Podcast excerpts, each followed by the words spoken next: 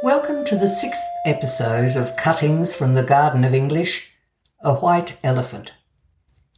English is full of idioms, expressions that have an agreed meaning, although you would be hard pressed to guess that meaning from the individual words.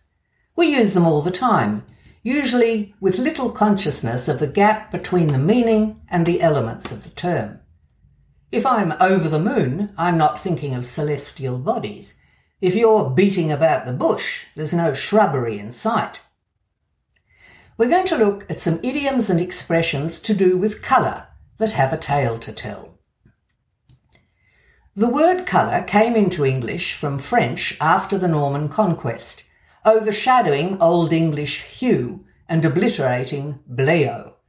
The spelling of colour with a U was the more common one in Middle English, but was later corrected by the do-gooders come intellectual snobs mentioned in episode 4 to be more in line with the original Latin from which the French derived, colour with no U, which the US adopted in their attempts both to simplify English spelling and assert national pride.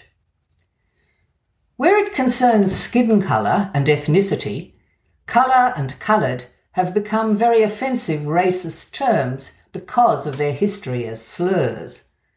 But in many other areas, the word colour has positive connotations in English.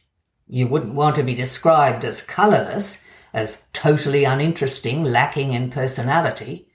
You'd probably rather be a colourful character, a little unusual, multifaceted, leading an eventful life, even if there may be a whiff of scandal about you.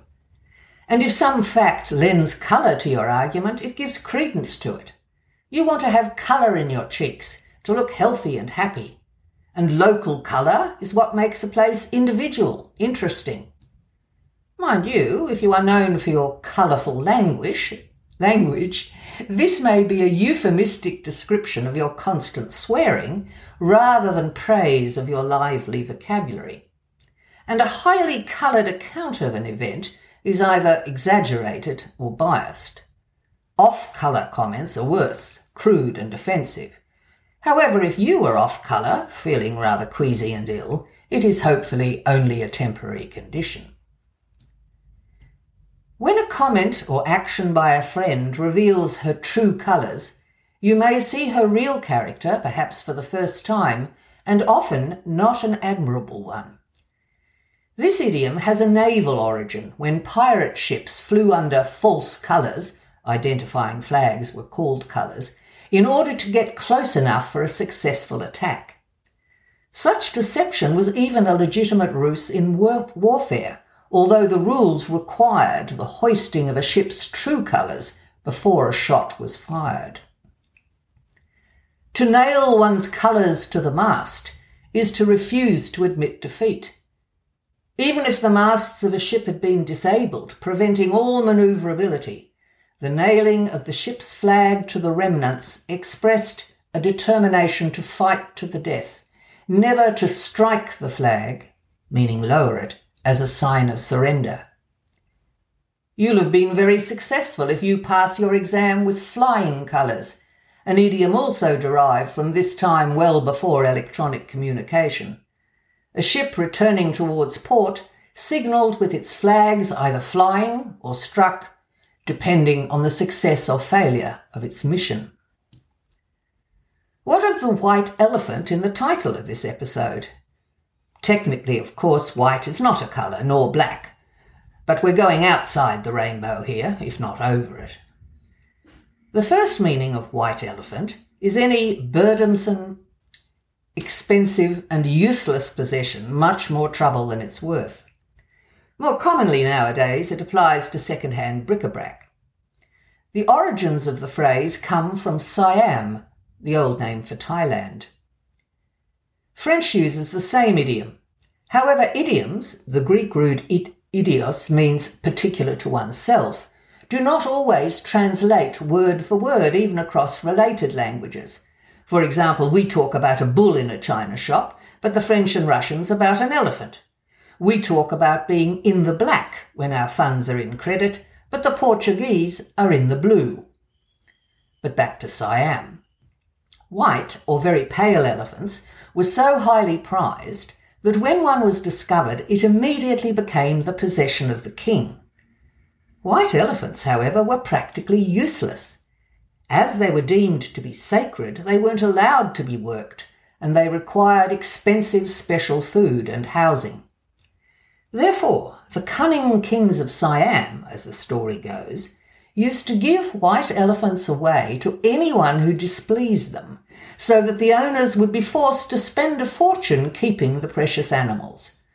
The unfortunate recipient of a white elephant would be unable to get rid of the king's gift, and so the upkeep could lead to financial ruin. White and black have an ages old metaphorical link in many cultures with good and evil, light and darkness, totally void of racist overtones. The cowboys in white hats in the Western films of my childhood were clearly the good guys. For my children, it was Luke Skywalker in white versus Darth Vader in black. Today, white hats and black hats are more likely hackers their colour according to their motivation.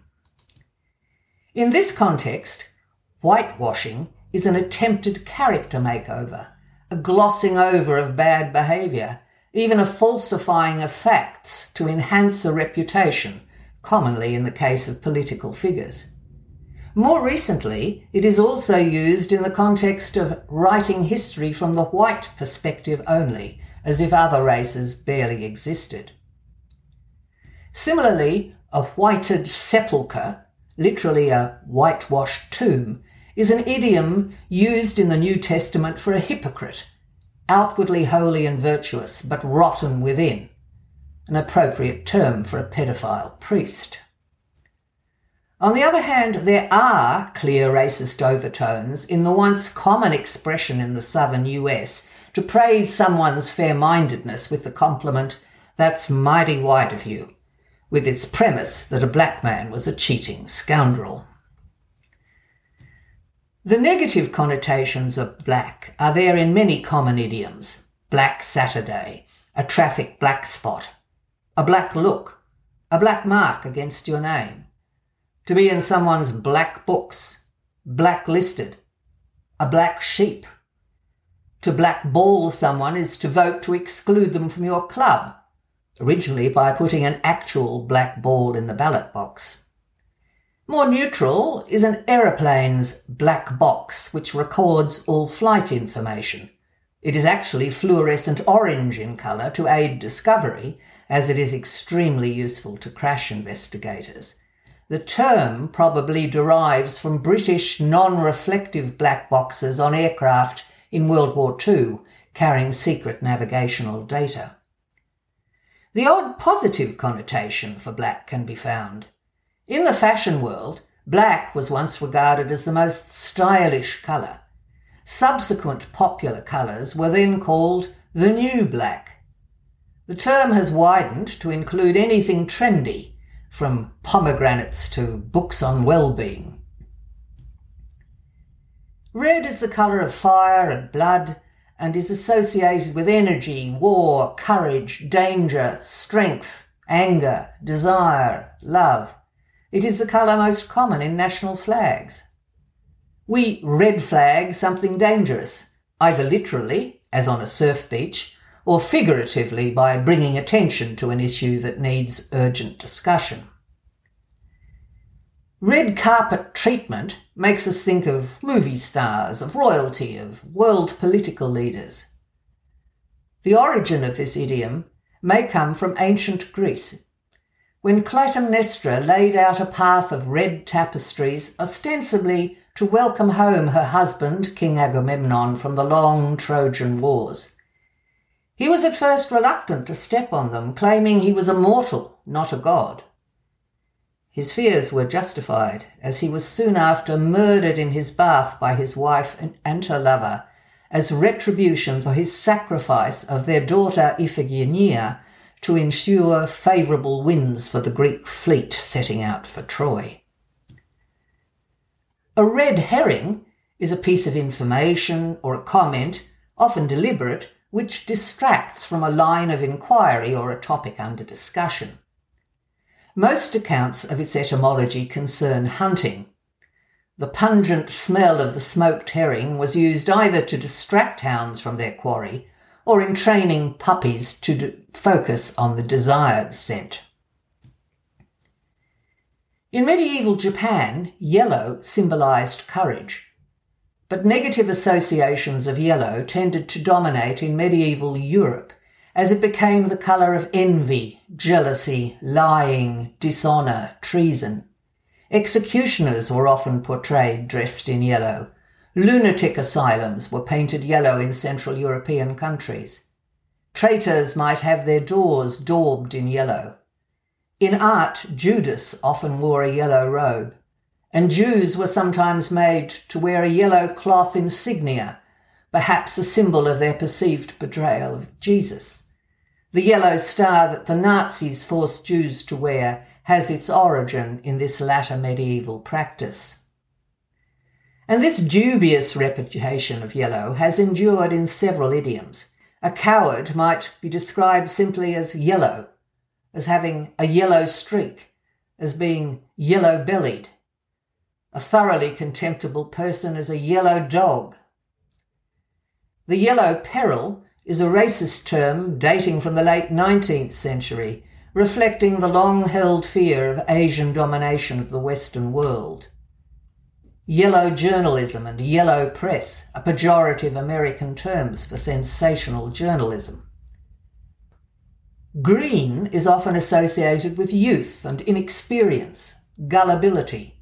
You might describe someone new to a situation as green. And so, in Shakespeare's play, Cleopatra speaks dismissively of her affair with Julius Caesar in her youth, my salad days when I was green in judgment. More recently, green is the colour associated with good environmental practice a little ironical in view of the deadly arsenic compounds in certain green pigments, hugely popular in paint, dyes, and wallpaper in the 18th and 19th centuries. It is hypothesized that they may have contributed to the death of Napoleon. A corporation is keen today to talk about its green credentials. In this context, greenwashing refers to misleading or unsubstantiated claims about the environmental benefits of a product or practice. In Shakespeare, jealousy is the green eyed monster that devours Othello. You might be green with envy at a friend's success.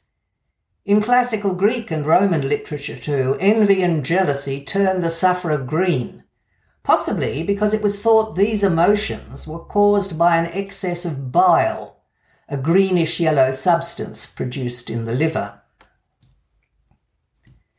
Because blue has long been associated with harmony, it was chosen for the flags of the United Nations and the European Union.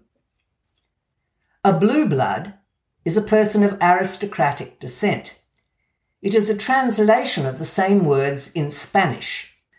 During the 800 year Moorish occupation of Spain, the veins beneath the pale skin of the Spanish aristocrats, especially in unexposed areas like the inside of the wrist, made their blood look bluer than that of the dark skinned invaders or any intermarried locals. Once in a blue moon is hardly ever, in astronomical terms, the phenomenon occurs seven times in every 19 years, the last in November 21. It has nothing to do with colour, but refers to an extra full moon in a year, 13 instead of the normal 12. The label blue moon is given to the third full moon in a season of four instead of the usual three full moons, enabling the naming of the seasons to be kept consistent. Why blue is something of a mystery. The Blue Rinse Set, or Blue Rinse Brigade, is a rather derogatory and now old fashioned term for elderly grey haired women whose use of excess blue hair rinse to remove any yellowish tones could lead to alarmingly blue or purplish tones. Australia's comic figure Edna Everage is the outlandish stereotype. True blue derives from British English usage, recorded from the 17th century and meaning faithful, staunch, unwavering in one's commitments or principles, extremely loyal. True blue is thought to derive from the blue cloth that was made at Coventry, England, in the late Middle Ages. The town's dyers had a reputation for producing material that didn't fade with washing it remained colourfast or true. Later, true blue came to mean staunchly conservative in a political sense, a Tory supporter.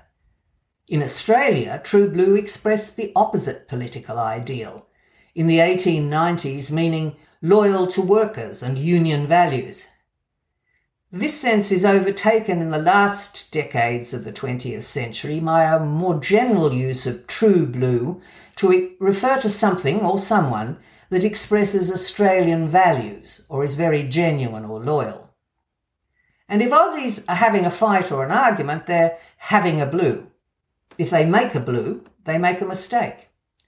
Our favourite cattle dog is a bluey, as is the swag of possessions carried by an itinerant worker in the bush when he is said to be waltzing Matilda, so called because the outer covering of the swag was traditionally a blue blanket.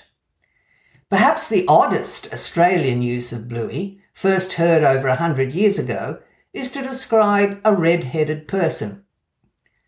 This same kind of jocular irony is there in calling a tall man shorty or Robin Hood's seven foot tall companion, Little John.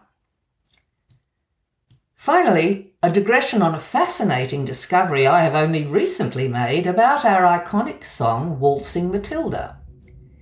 It originated with 19th century German immigrants. Waltzing is from the German term auf der Walz, literally on the waltz, in, refer- in reference to an apprentice being on the road while learning a trade, sleeping wherever he could. Matilda has German origins too, and means mighty battle maiden. It was a name given to female camp followers during the Thirty Years' War in Europe, evolving to mean something that kept them warm at night, and later to mean the great army coats or blankets soldiers wrapped themselves in, which were rolled into a swag and carried behind their shoulders while marching. Colour me curious.